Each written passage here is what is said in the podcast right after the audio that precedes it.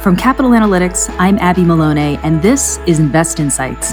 Every week, we bring you perspectives, business advice, and more from the leading executives, entrepreneurs, and investors who are building, diversifying, and leading the way in the country's fastest growing metro markets.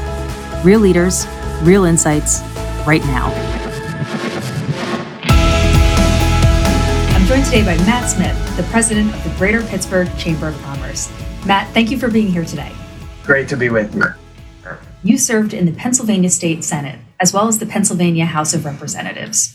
While in the House, you were the Minority Subcommittee Chair on Economic Impact and Infrastructure. In what ways does your past experience influence your goals and expectations surrounding the recent infrastructure package and its impact on the greater Pittsburgh region?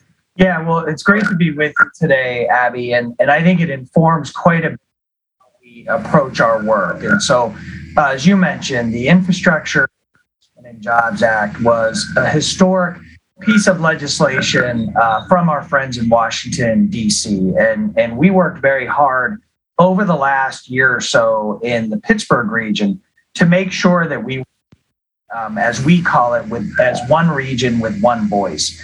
And we that only makes our argument all the stronger in Washington, D.C when we're down there fighting for the infrastructure dollars that are going to come out, both in the context of the formula fund that's being pushed out, you know, through through existing channels, but also even more importantly, I think in the discretionary grant funding uh, space. And so we're working really hard on that. And I think my experience uh, from being in the legislature and, and, as you noted, serving in a leadership role as it relates specifically to infrastructure is helpful because at that time, uh, we worked quite a bit on state level funding. Um, Act 89 is a big piece of legislation in Pennsylvania that was passed while I was in the legislature. And the real cornerstone of Act 89 was the bipartisan uh, support that it enjoyed. So I was on the Democratic side of the aisle. I worked a lot with my friends on the Republican side of the aisle to, to build support for that legislation. We also worked uh, quite a bit of time in bridging the, the gap, building bridges, if you will, between the labor community and the business community.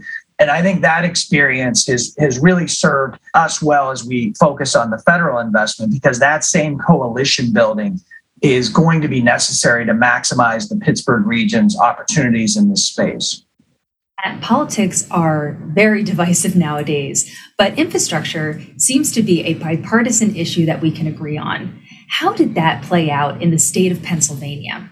Well, it translated really directly. Um, at the time, Pennsylvania was at the top of every list for structurally deficient infrastructure. So you name uh, the area of infrastructure, bridge infrastructure, road infrastructure, waterways infrastructure uh, Pennsylvania was really at the bottom of every list. And so, what Act 89 did, and, and it, it sort of laid the foundation, if you will, for what we're doing now at the federal level. And what Act 89 did was allow Pennsylvania to really think over a longer term horizon at our infrastructure needs and, and make plans that would not only go year to year, but would be multi year investments that would actually add capacity fix some of the long uh, standing structurally deficient um, capital maintenance projects that, that existed at the time.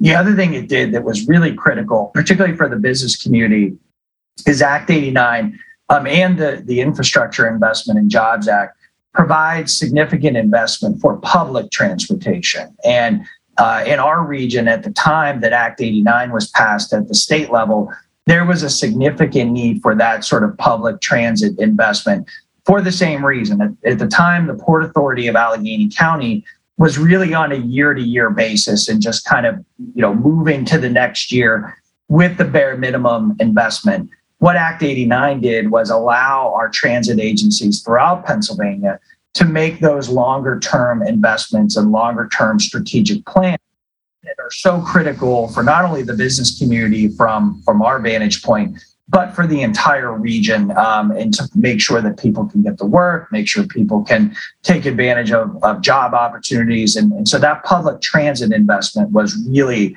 uh, very critical in Pennsylvania at the time and is, is similarly very critical in this federal investment that we've seen over the last uh, couple of months. Just the pandemic and the Ukrainian Russian war have exposed vulnerabilities of the global supply chain. How is the U.S. supply chain adapting and innovating to reduce exposure risks? And how is Pittsburgh poised to benefit from those changes? Yeah, in Pittsburgh, companies are working to future proof uh, what I would say the supply chain to increase resiliency um, and make sure that any external disruptions have as, as little impact as possible on their operations. So, from driverless vehicles to, to robotics, innovations in this region, you know, we're really at the forefront of how we can create a very narrow, if you will, supply chain for our region to succeed. And those are the, you know, the big ones that I mentioned. You know, we've got Wabtec um, in this region working to transition from diesel electric locomotives to battery electric locomotives uh, to reduce dependence um, on foreign energy. And, and, we think that's one of the keys to our success, uh, not only as a nation, but as a region. How do we use our uh, energy reserves here, such as natural gas, in a way that maximizes uh, job opportunities and economic growth and, and, equity in this region. Another example, I think that that's a really good one is at Pittsburgh International Airport.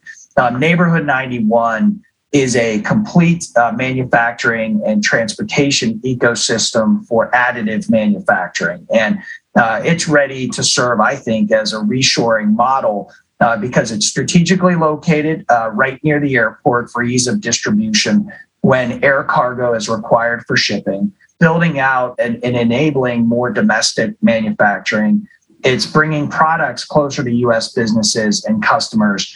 Um, and we think that you know very unique model where the supply chain is essentially located uh, in one space is, is a really good example of how the country can develop homegrown additive manufacturing homegrown energy sources. And, and we think Pittsburgh and, and that particular project at Pittsburgh International Airport can be a real model for shortening those supply chain difficulties. Pittsburgh region is known for exceptional public private partnerships. In what ways do you hope to see further creativity in partnership and collaboration among the public and private sectors to better address the challenges and opportunities facing the region?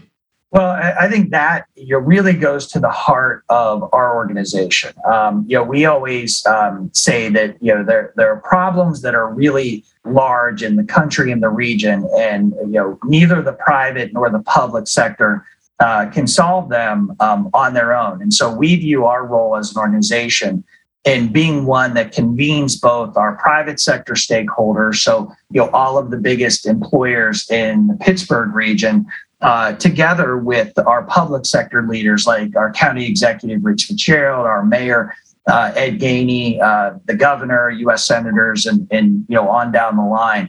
And you know we think that that is really at the nexus of what the secret sauce is really for the Pittsburgh region because we historically, as an organization, have brought those stakeholders together to fix the really intractable problems. Our, our uh, organization, the Allegheny Conference, on community development was actually created more than 75 years ago um, by Richard King Mellon, who at the time was uh, a businessman in the city, and Mayor David Lawrence. And, and the problem that they sought to solve uh, was air and water quality in the Pittsburgh region. And so, you know, when we're talking about how we maximize our autonomous mobile system sector, um, how we make sure that we continue to grow our uh, very vibrant robotic sector. You know, how do we use our energy assets?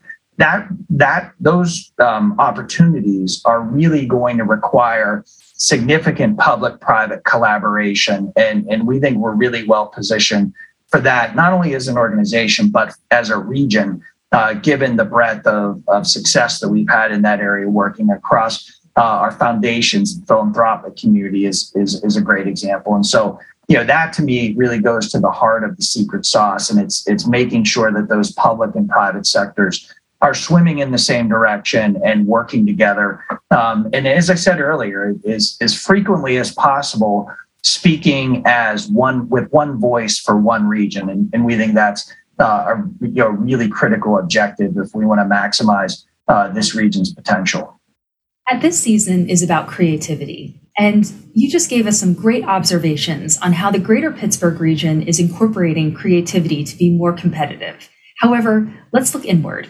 What are some unique ways that you are fostering creative thinking across your organization moving forward? Yeah, I think one of the big ways that we always um, go to is you know, we're creating coalitions and campaigns on the fly. And so when when we look at a specific issue that we want to tackle uh, from the public policy side, let's say, for example, reducing the state's corporate net income tax, we figure out ways on that specific to stand up a coalition, stand up a campaign, and you know work with those coalition stakeholders to to move that issue forward. So from our perspective, um, creativity and innovation is sort of at the heart of what we need to do on the political side of our work because you know not every issue is going to be the same. Not every coalition is going to look the same. And so we have to be very nimble and creative in creating the coalitions. Working with our marketing and communications team is, is absolutely critical to make sure our messaging is the most impactful as possible on various issues. Um, and then maintaining those coalitions is something that's really vital. And so for me, you know, that that involves a lot of creativity. It, it involves thinking about an issue. Um, you know, again, going back to the corporate net income tax rate, you know, that may be an issue that obviously is something that affects corporations, affects the business community, but we really try to look at how it affects Pennsylvania as a whole.